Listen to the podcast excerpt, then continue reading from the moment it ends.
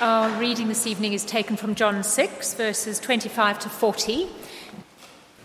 In this chapter, Jesus has revealed his glory by feeding the 5,000 with five loaves and two small fishes, as well as by walking on the water to calm the disciples' fear in a storm. So we pick up the story in verse 25. When they found him on the other side of the lake, they asked him, Rabbi, when did you get the here? Jesus answered, I tell you the truth. You are looking for me, not because you saw miraculous signs, but because you ate the loaves and had your fill. Do not work for food that spoils, but for food that endures to eternal life, which the Son of Man will give you.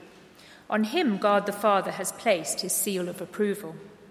Then they asked him, what must, what must we do to do the works God requires? Jesus answered, The work of God is this to believe in the one he has sent. So they asked him, What miraculous sign then will you give that we may see it and believe you? What will you do? Our forefathers ate the manna in the desert. As it is written, He gave them bread from heaven to eat. Jesus said to them, I tell you the truth. It is not Moses who has given you the bread from heaven, but it is my Father who gives you the true bread from heaven. For the bread of God is he who comes down from heaven and gives life to the world. Sir, they said, from now on give us this bread. Then Jesus declared, I am the bread of life. He who comes to me will never go hungry, and he who believes in me will never be thirsty. But as I told you, you've seen me and you still do not believe. All that the Father gives me will come to me, and whoever comes to me, I will never drive away.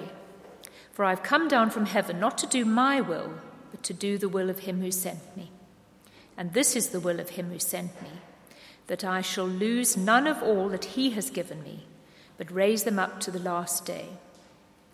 For my Father's will is that everyone who looks to the Son and believes in him shall have eternal life, and I will raise him up on that last day. This is the word of the Lord. Let's pray as we come to look at this uh, wonderful chapter in John's Gospel. Father, we thank you for your word. It is uh, a manna from heaven, it is uh, food to feed our souls, and we pray that you would feed us from it this evening. Amen. Now, I want you to uh, use your imaginations for a moment and imagine that St. Andrews is given a magnificent painting by a very famous artist. Let us say uh, an Andy Warhol painting, for instance. And so thrilled are we with this painting that we resist the temptation to sell it and pay off the debt on the Jubilee project and we hang it in the parish room there at the back of church. It's a wonderful painting, and people come from far and wide into the church to admire it. And this is good because it enables us to invite them to other things that we do here, like uh, Alpha. Uh, we have our away day next Saturday, do pray for that, or the women's breakfast, which is also coming up uh, very soon. Quick plug for those two things. However, one night we have one of our periodic break ins here at St. Andrews, and the thief does not know his Andy Warhols from his Damien Hirsts or his Tracey Emins, so he ignores. The, are you impressed that I've heard of those three? I hope you are. Um, he ignores the picture and he looks for something else to steal. I'm assuming it's a man in a slightly sexist sort of way, but it might not have been. I mean, the thief, I mean.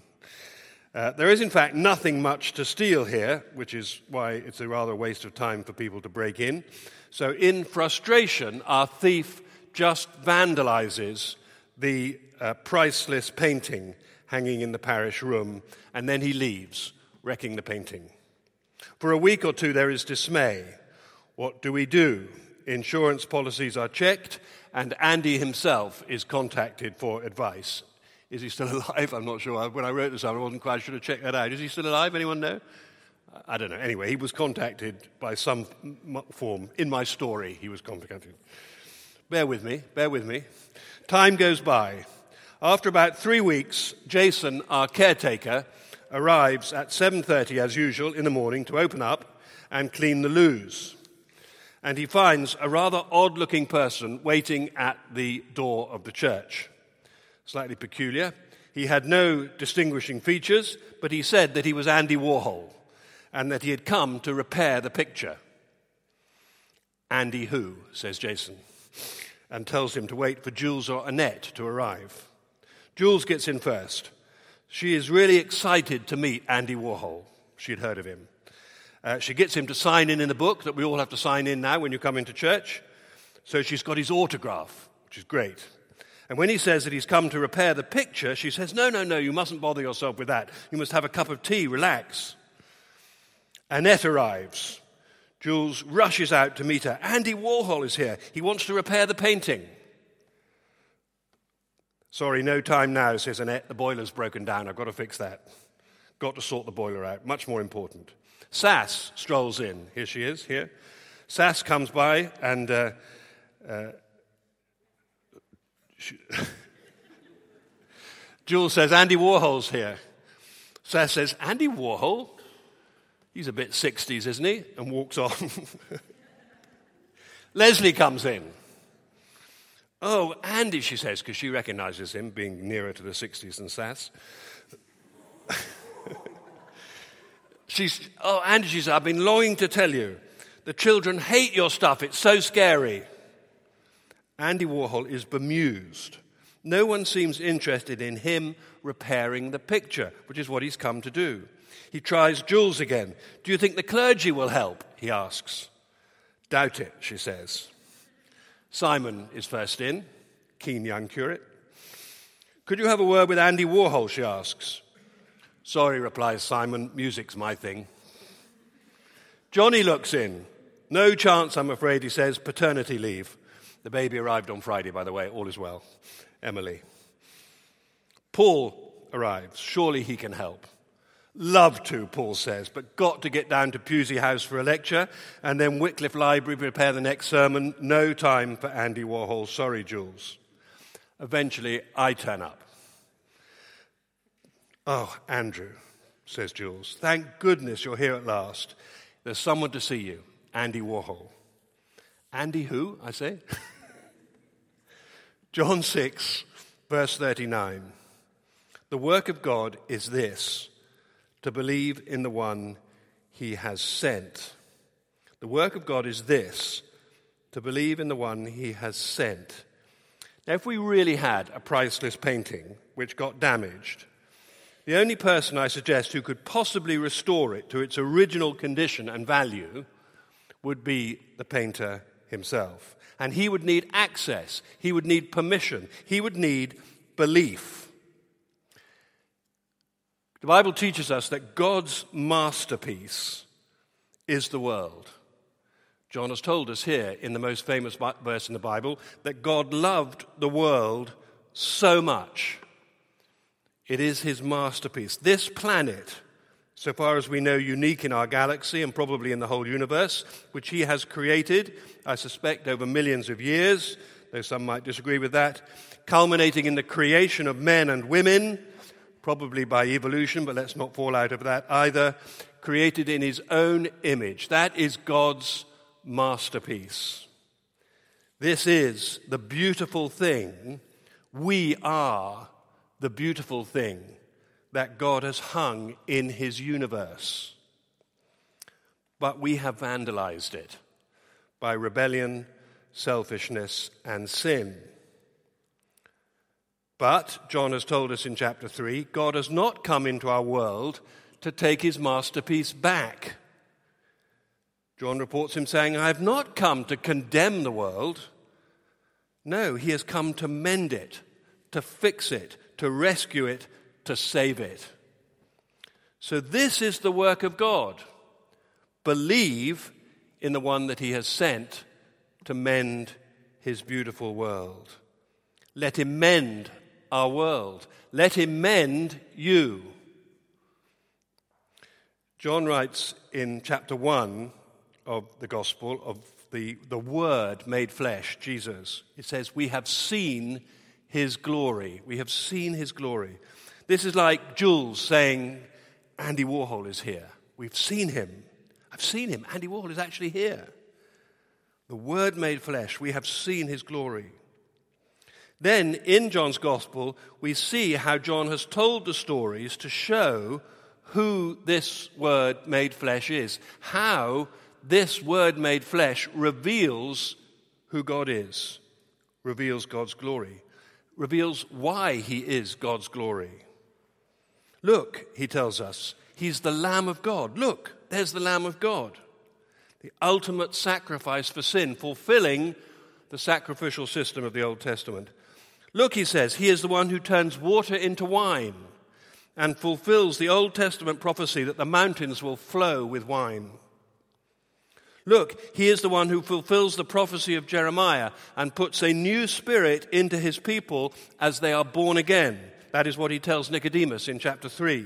You must be born again, born of the Spirit.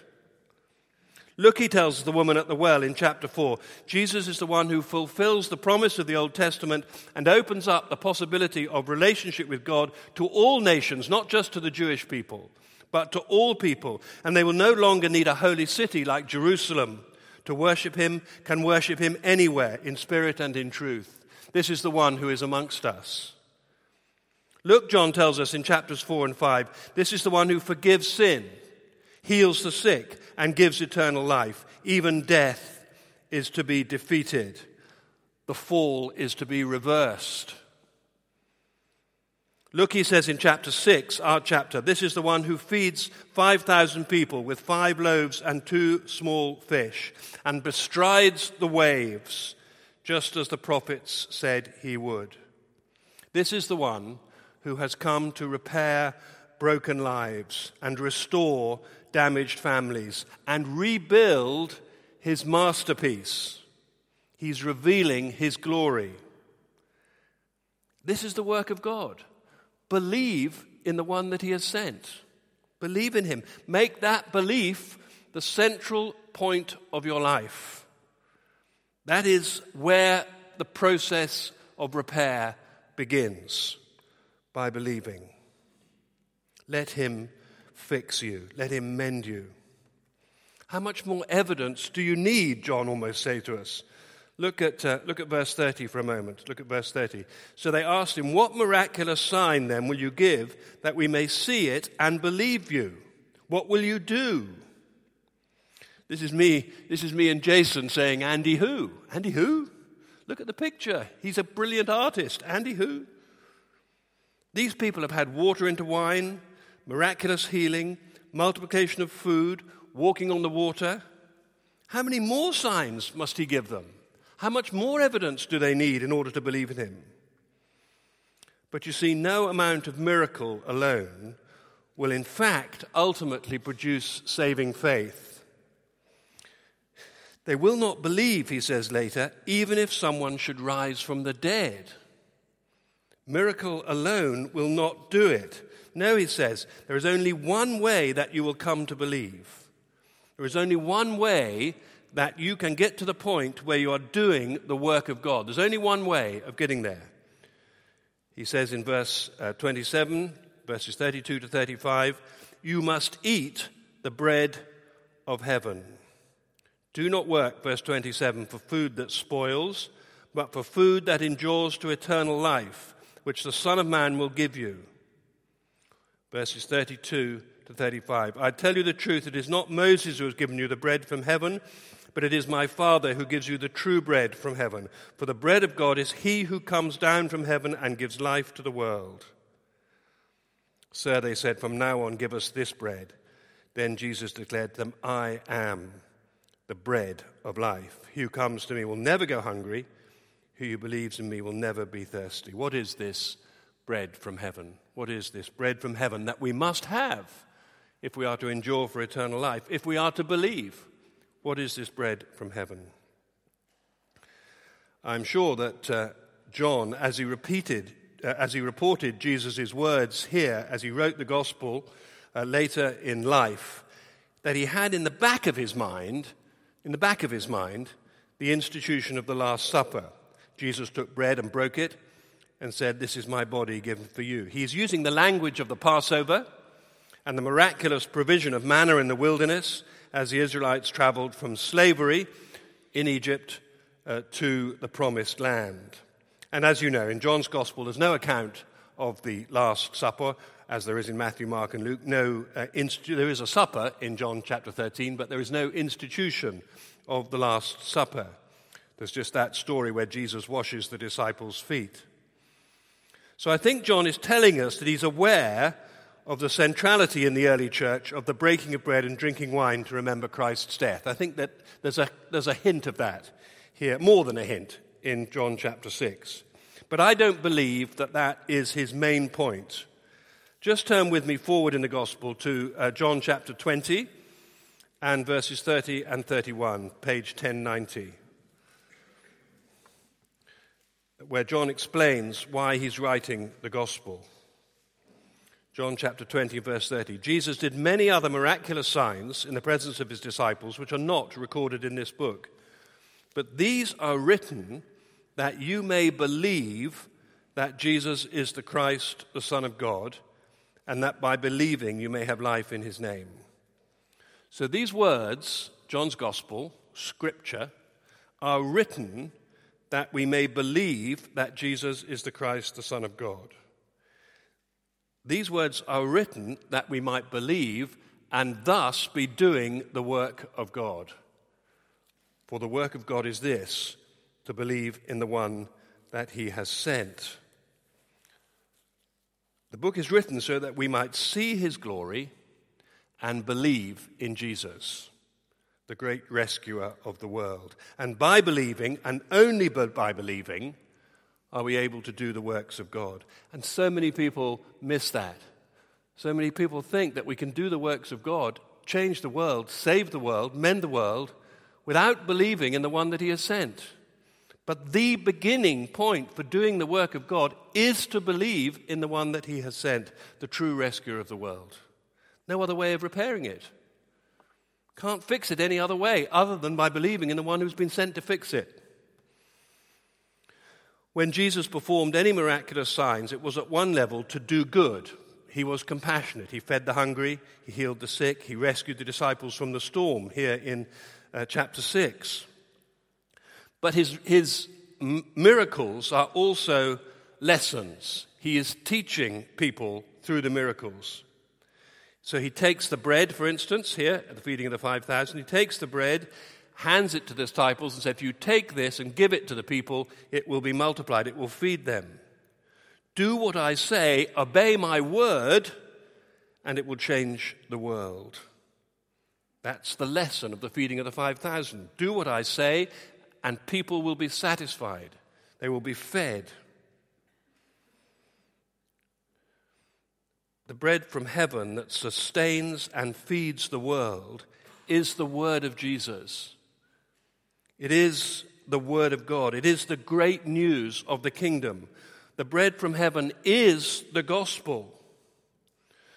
John's gospel, throughout the whole narrative, mingles the miraculous works of Jesus, which reveal his divine authority, with his teaching, which it's the disciples' responsibility to pass on generation to generation, our responsibility. That's what we're trying to do here, week by week, as we teach God's word. And that is why, friends here at St. Andrew's, dear church family that we and I have come to value and treasure so much over these 14 years, that is why it is crucially important as you consider the future and what sort of vicar you will have in future that you must appoint a leader who believes passionately that only the Word of God proclaimed in the power of the Spirit in the context of the local church will change the world. That is what will change the world. The preaching and teaching of the Word of God, proclaimed in the power of the Spirit in the context of the local church. That is how God's kingdom will come. That is the bread from heaven that will feed the world. So you, you're filling in your form, and you can have a, a lovely humble person with visionary skill and warm personality. Why not try something different? and, I, and I hope you do. I hope you do have all that. But if you do appoint someone who does not passionately believe that the Word of God alone reveals the, the, the one God who has sent, who has, who has sent the Savior into the world, if you don't appoint someone who really believes that, then the beautiful masterpiece, which is the people of North Oxford and beyond, will remain vandalized and unsaved. Appoint somebody who will proclaim the gospel in the power of the Spirit that this beautiful people, your beautiful friends, this great city and beyond, can be rescued by the great Savior of the world, the Lord Jesus Christ, who has been revealed in Scripture. Let's pray. We thank you, Father, that in your great mercy you have taken all the action that is necessary to restore the masterpiece of your creation.